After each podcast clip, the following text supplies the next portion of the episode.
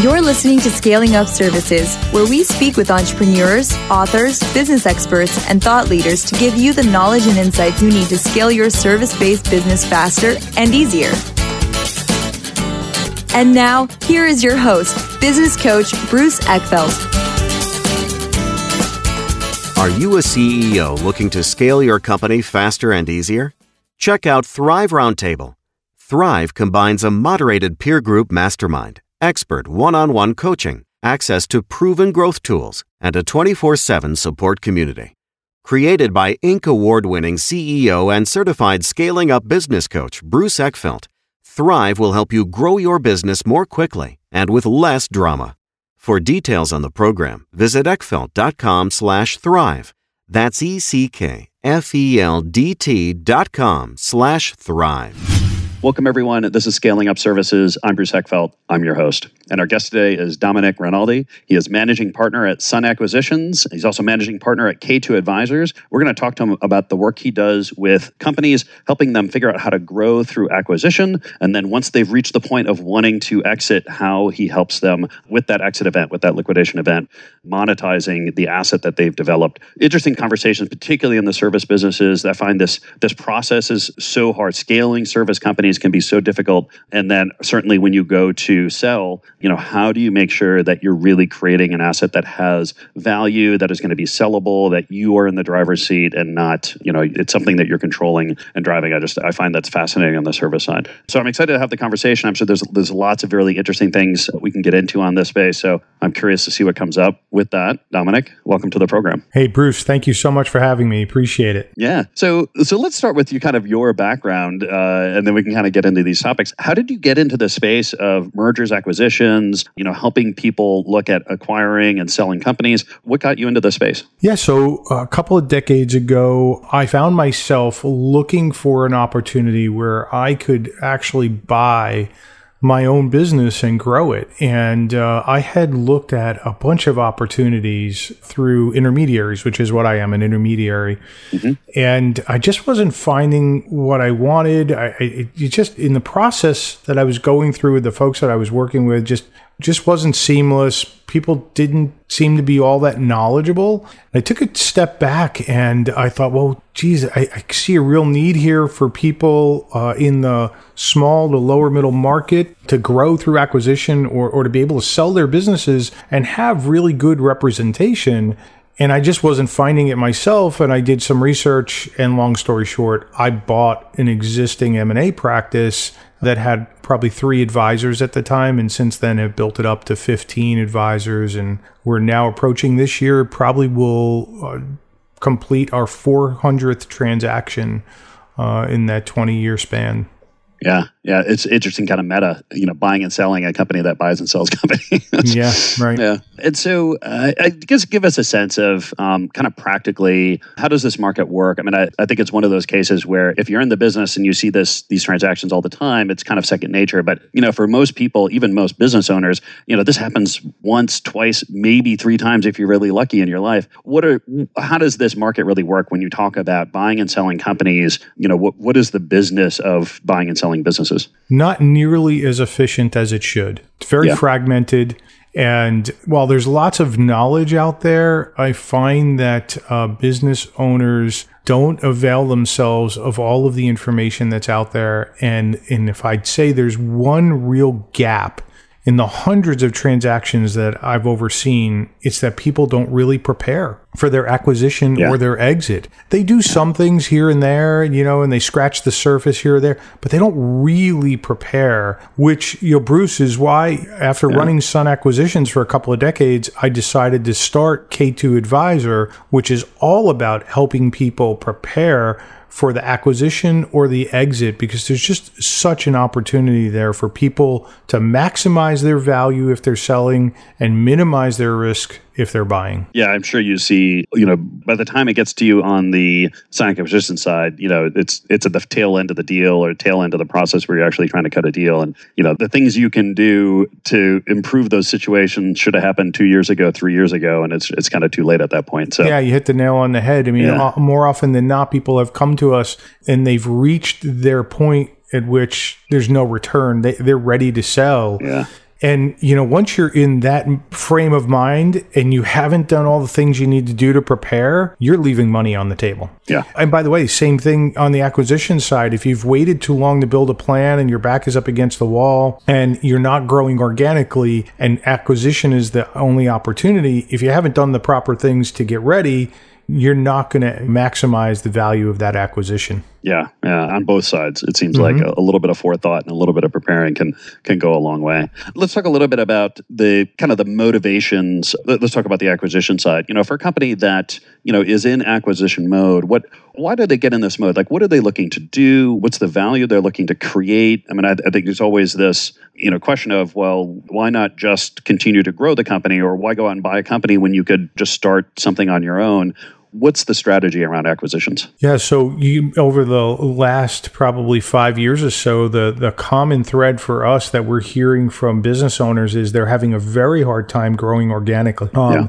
It's hard to get market share. It's been hard to hire good talent to grow the business, and so growing organically has been a real challenge for a lot of owners. And in this low interest rate environment, with the capital markets being wide open, acquisition is becoming become a really good alternative to you know trying to grow organically because you can buy a business that's got a fixed, you know, client base, existing revenues, trained employees, supplier relationships, and if it's the right business, you can plug it in pretty easily to your existing operation and, you know, off you go. Now, it's a lot more complicated than that because there's integration issues and cultural yeah. issues and all sorts of things. But given the low interest rate environment in capital markets, acquisition's been been a real nice opportunity for folks. Yeah. And when you are thinking about the types of companies that would be good acquisition targets, what are the considerations that you know a business owner should consider, you know, a leadership team could,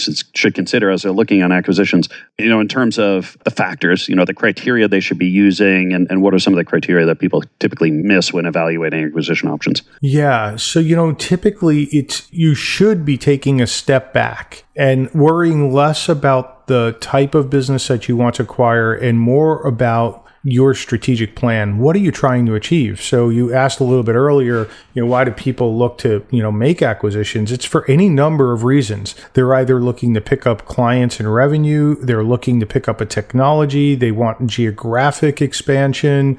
So it could be, you know, probably a dozen different reasons why people want to make the acquisition. So really getting crystal clear as the owner of the business along with your management team, if you have a management team, around why you want to make the acquisition and what it would mean to the business long term and how it would fit in and what you would do with it. Being really clear about that plan is so important. Once you're clear on your strategic plan and what you're trying to accomplish, then you can start to take the next step around what types of businesses are out there that would fit into our plan? Would it be buying on a competitor potentially? Would it be no. a vertical integration where you're adding, you know, a value added service to what you're already doing today? So, you know, but it all starts with the strategic plan and then you go from there. Yeah, I couldn't agree more.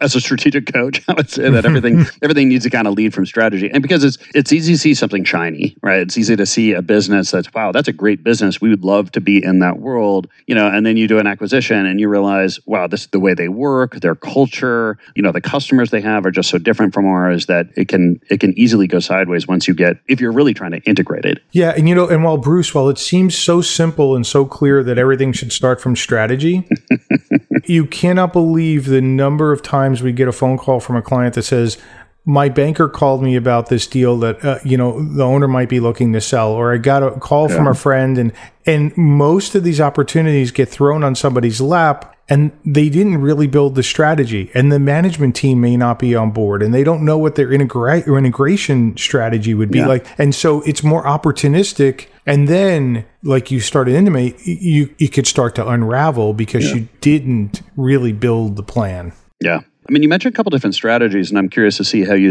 kind of there's different approaches.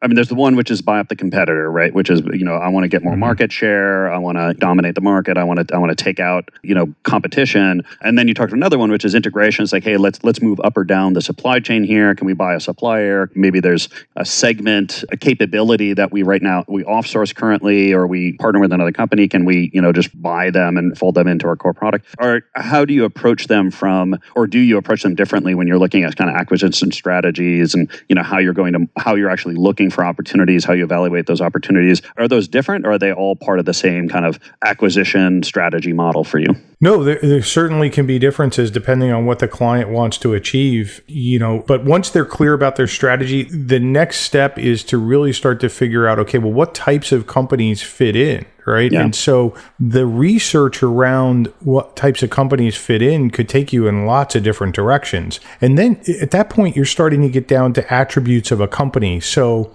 do you need a management team? Do you not want a management team because you have the management yeah. team and you just want clients? How do you care about union, non-union, real estate? Do you want to own real estate? You don't want to own real estate. So you know you start to figure out. Well, okay, we know what our strategy is. What are the attributes of the type of business we want to acquire? And if it's technology, what type of technology? Should there be patents or, you know, and so you start to go through this exercise where you're drilling down to a pretty deep level so everybody's clear about what they want you know and and I'll say that there's no perfect business out there, uh, and there's yeah. no perfect scenario. So you, you, know, I don't, I rarely see where somebody gets 100 percent of the things. Actually, I never see where yeah, somebody gets 100 percent of the 100, things. 100 percent sure that you never get 100. percent Yeah, it, yeah, it's yeah, but you should be able to get the really important things, and then everything else get, you get after that is gravy, right? Yeah, well, I, I certainly think that there are there are some things which are you know must haves, and then there are a whole bunch of like to haves. And if you haven't done that work to distinguish between those two and kind of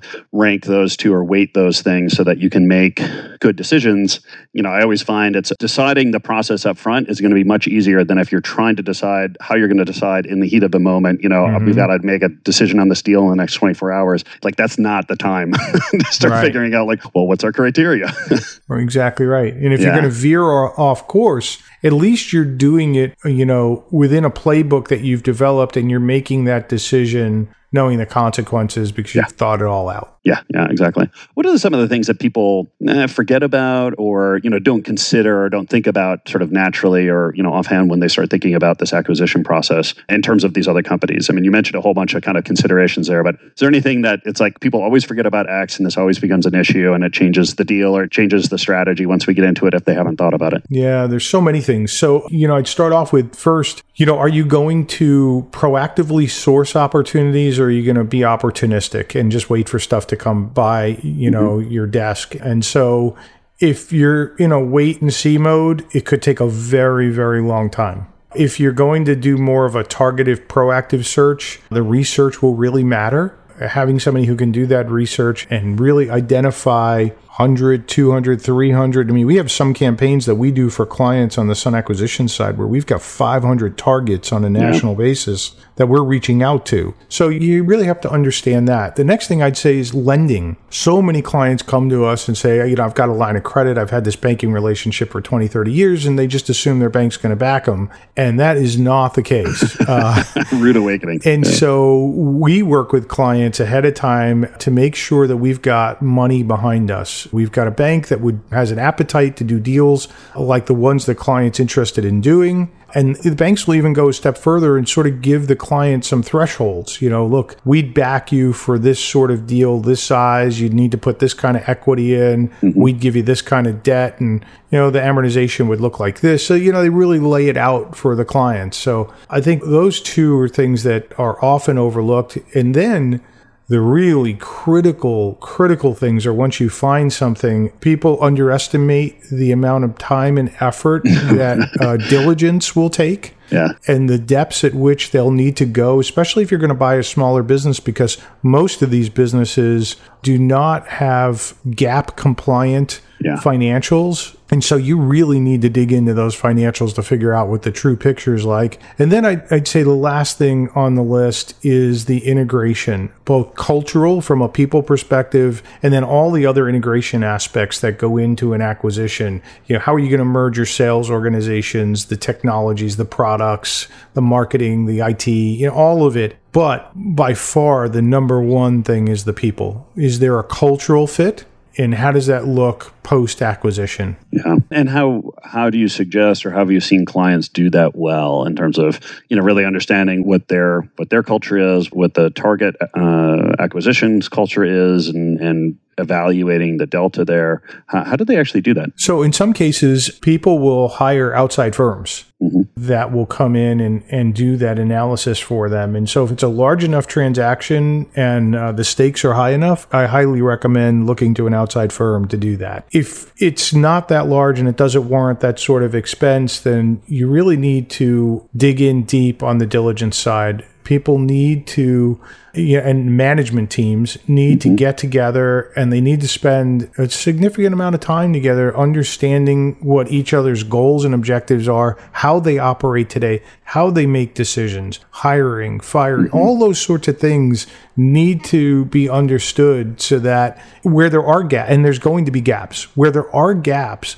they have a plan to you know, mesh those somehow or another and make it symbiotic. And in some cases, the decision might be this is a great acquisition. It makes a lot of sense. But at the end of the day, we should probably just let this company operate as it's been operating and leave them alone and have mm-hmm. it be a separate P&L because merging it in with us is going to be a disaster. Yeah. Yeah. And I think it's an important point is that it doesn't mean you can't do the deal. It really just it tells you how to shape the, you know, the post-deal structure and, you know, if and when you're going to integrate, you know, people and teams and processes and stuff. It's a exactly. good, good point. Exactly. So let's flip to the other side. If you're you're the the company being acquired, uh, what what are some of the things that really drive kind of the valuation? And you know, we can talk about valuation, we can talk about terms of the deal, we can talk about the other things that are important to the sell side that will kind of change the what it looks like and how it's shaped. What are the factors that get involved, or what are the things that really going to drive that the nature of the deal for that side? Yeah, and if I could just take a step back for a second, because you know, much like on the buy side, preparation is key. When I talk to owners of businesses, and we have the luxury of getting ahead of the curve, I bring up three elements, and the three elements are: Are they personally ready? Is their business ready? and are they emotionally ready? Do they have the post acquisition plan? So, just high level, what do I mean by that? Are they personally ready? Means is there a state in order? Do they have enough money to go do what they want to do with or without the proceeds of the sale of the business? If yeah. they need the money from the sale of the business, is it going to give them enough so they can go do the next thing, whether that's retirement or whatever? So, mm-hmm. that's key. Understanding your personal readiness is job number one. Job number two is is your business ready? And there are a host of things that we look at with clients we call value drivers. And what is the condition of your value drivers? Are there gaps in them? Are there significant gaps where we think we could make up some value if we have a little bit of time to work on it? And then the third piece is, you know, emotional readiness. What's your plan after the business? What are you going to go do? You know, is something pulling you away? And I always worry when a client isn't being pulled away from the business for some reason. I was at a conference about a year ago, maybe a little bit more, and they had done a straw poll, and the results were that 75% of the owners who had sold a business were remorseful, not because they didn't get enough money for the business, yeah but because they didn't know what they were going to go do next.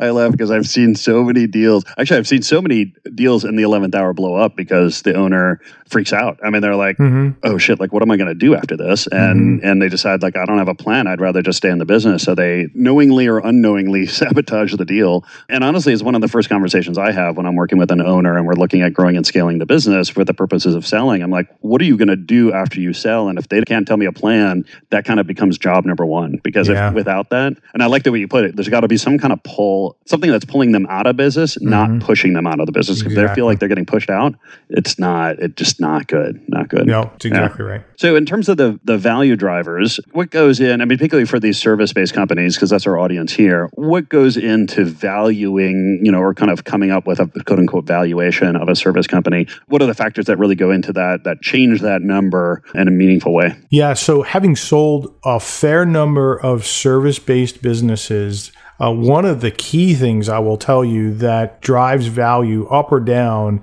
is how much that owner is a part of the business. Have they been able to pull themselves out of the daily operations, or are they still enmeshed in the sales, the supplier relationships, making key decisions day in and day out? And when again, when we have the luxury of working with owners who have service-based businesses, we, we work hard to show them the value of extracting themselves from the daily operations. Yeah. And we can show them how much more valuable their business is if they get out of the daily operations and can turn that over. And that's always a hard thing for owners because what that means is one, they, they have to start trusting people and giving mm-hmm. over responsibilities to other folks, but it also might cost them real dollars, right? Because now they might have to hire people and spend real dollars to have folks perform things that they're doing today. So it reduces their immediate cash flow. But in the long run, if those folks can help grow the business, not only are they going to get back to the money they were making before, they'll probably exceed that, but now the multiple at which your business can garner in a sale goes up as well. So it's got a multiplying effect for, for owners of service based businesses. And I, I- I see that usually is being one of the number one issues in a service business. Yeah, and then uh, having having sold a service business myself, I can attest to that. I mean, that's one of the big things that all the people that were looking to acquire us were were looking at was how involved, how critical I was to the various parts of the business, and uh, you know, being able to demonstrate that hey, look, there were processes in place, there were people in place that could do this. I could take a six week vacation, and you know, it wouldn't impact the business. Like that was a good test or a good. Certainly helped the discussions around valuation. You know, what are some of the other things that you look at the value drivers that will really be levers in that uh, that price point? Yeah, so clearly the financials, right? Are the financials clean? And what I mean by that is, are they GAAP compliant? And if they're not GAAP compliant, are you at least minimizing the number of discretionary expenses that you're putting through the business so that you're showing the largest amount of EBITDA? Above the line profit. So why is that important? It's so important because banks rely on that number when they're going to lend money to a prospective buyer. Yeah. And the more discretionary expenses you have in your business, the less likely the bank is to get comfortable with that transaction. And that means you could potentially be leaving money on the table, whether it's in absolute purchase price or if you're required to carry a larger portion of the business post sale in the form of a seller note or a holdback or something like that. Yeah. And so, you know, that running clean financials really matters. The other one is client concentrations. Mm-hmm. You know, we've worked with service based businesses where, you know, one client is 30, 40% of their overall revenues. And that will drive valuations down in a heartbeat. And so trying to mitigate, you know, any client concentrations that you have is really important. It will pay you big dividends. And the benchmark is that, you know, if any one client is less than 5%, you're in pretty good shape. Uh, That means no one client loss should be able to bring the business down, especially a service based business. Yeah, uh, I, I, it- it's hard. I think a lot of surface-based businesses, certainly kind of earlier stage, you know, they they end up getting big clients, which is, you know, it's a natural kind of part of strategy, right? You have a good client, you find other ways to serve them, you grow the account. Like it makes sense on one level, but yes, from a kind of valuation point of view, I can see how it, it ends up kind of hurting you on that side. Yeah. What are some of the things you can do if you have some of these issues? You know, if you're still highly involved in the company, you know, you're in there closing deals, you're driving sales, you've got some customer that's 35% of your revenue. What are some of the things you can do, or how should you prioritize or, or kind of develop a plan for getting ready for sale so that you can increase the value or, or decrease some of these risk factors for the acquirer? Yeah. So when we work with clients, you know, there's probably 10 or 12 of these value drivers, and it, it depends on, you know, the type of business that you're operating. But mm-hmm. assume there's 10 to 12 of these. And clearly, there are some that are more important than others. Some are out of your control. And so I would work with somebody, you know, an advisor, if you can, that can help you understand where your gaps exist and how significant they are and where you can move the needle the most. And so if it's you being so much a part of the business, and moving that to a self managing business, you need a roadmap and, and a good advisor should be able to help you do that. If you can't afford an advisor, you know, I think at a minimum, you should have a high level assessment done so that then at least you have the knowledge of where the gaps exist and then you can go build a plan to to mitigate those. Yeah. That that would be my advice. Yeah, makes sense. Let's talk about the transaction itself because I think you know a lot of people, having talked to a lot of folks who have sold their companies, you know, we share these kind of war stories of you know what happens in the heat of the moment. But what you do expect if you're a business owner and you're kind of going down this process of selling your company, you get these uh, letters of intent. You have this kind of process. You do due diligence. Then there's you know final offers, purchase and sale. Like just kind of walk us through from the seller side how, how that works and what they need to be kind of prepared for in terms of you know what typically happens in these deals and and what you need to be like how do you navigate these things effectively as a seller? Yeah so this process is a bumpy process and lots of starts and stops and it can be incredibly frustrating for lots of folks because as you pointed out earlier in the interview people go through this maybe once in their lifetime so they're not used to the rhythm of an M&A transaction and so what I'd say to people about the process is is be prepared for 6 to 12 months. Mm-hmm. Be prepared that it's going to be incredibly intrusive. You know, folks that are coming in to buy it are going to want to know everything. Yeah. And it doesn't mean they need to know everything day one. That's a word of caution to owners of businesses to not open up their books and mm-hmm. records and their kimono day one. But over time, if they have a serious buyer, they're going to have to open up you know everything so the buyer you know can get comfort with what they're buying you know as far as the process goes a couple of key eh, pieces of advice that i would offer are one if you can go to market and really understand what's out there uh, in the way of buyers. Oftentimes, I will see owners get into a negotiation with one buyer and they really don't have any perspective on what yeah. the market will bear. And so you only have one data point. Well, one data point doesn't tell you what the market's willing to do. And so you don't have to run an auction process, but you should at least go out into the market and have an advisor really sift through and do their research and figure out who are some good potential acquirers for the business.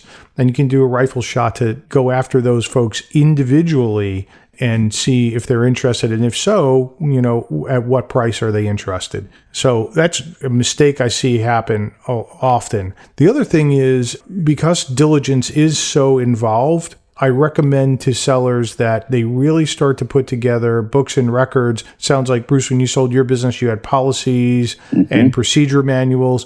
Do all of that work early in the process because as you get into the process, you're going to be asked to be part of meetings. There are going to be lots of questions coming your way. And you're going to have to provide that information pretty quickly, or people will lose confidence. So, if you can pull it together early, it'll be able to, you know, allow you to be nimble. The other thing that goes with that is you can get sucked into this process but you still have a business to operate. yeah. And it's so important to make sure that you stay focused on your business for two reasons. One, the last thing you want is for your business to start to lose steam. Mm-hmm. If it does while you're in the middle of an M&A transaction, you've lost a ton of value and buyers are smart enough. They're going to be asking you for updated financials every month. Yeah. And if they see some downward trend, they're going to look to renegotiate that deal. Yeah, the infamous haircut.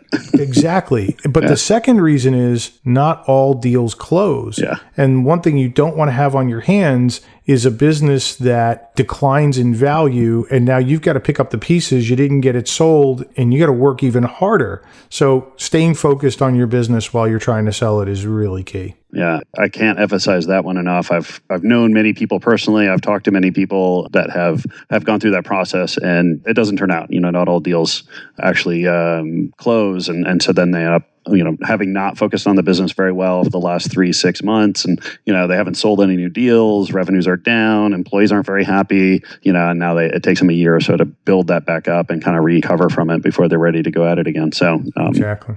Exactly. Making sure you're balancing your time and, and not uh, taking your eye off the ball is, is important. That's right. Domenic, this has been great. If people want to find out more about you, about uh, K2, about Sun Acquisitions, what's the best way to get that information? Well, Bruce, a couple things. I, I would recommend that they just reach out to me directly at Domenic. It's D O M E N I C at K2 Adviser, and adviser is A D V I S E R k2adviser.com. And I also offer up to your audience that there are several free assessments on the K2 Adviser website. And I would urge anybody who's thinking about buying or selling a business to visit the website. You can go to the exit page if you're looking to potentially exit your business or the acquisition page if you're looking to acquire something. Take the free assessment. It only takes five minutes. You'll get an immediate score between zero and 100 which will give you your, you know, readiness. And then we will email to you both your score and the questions and all of the answers. So you'll have all that information available. That's great. I'll put the links on the show notes here so that people can click through and get those. Domenic, this has been a pleasure. Uh, always a great conversation to talk to people who, in the transaction space, that's a goal for a lot of companies is to actually get to that point, make that deal. So it's fun to talk to someone who does that on a regular basis. And I, I really appreciate the time today. Well, I appreciate you having me. Thank you very much. You've been listening to Scaling Up Services with business coach Bruce Eckfeldt. To find a full list of podcast episodes, download the tools and worksheets, and access other great content, visit the website at scalingupservices.com. And don't forget to sign up for the free newsletter at scalingupservices.com slash newsletter.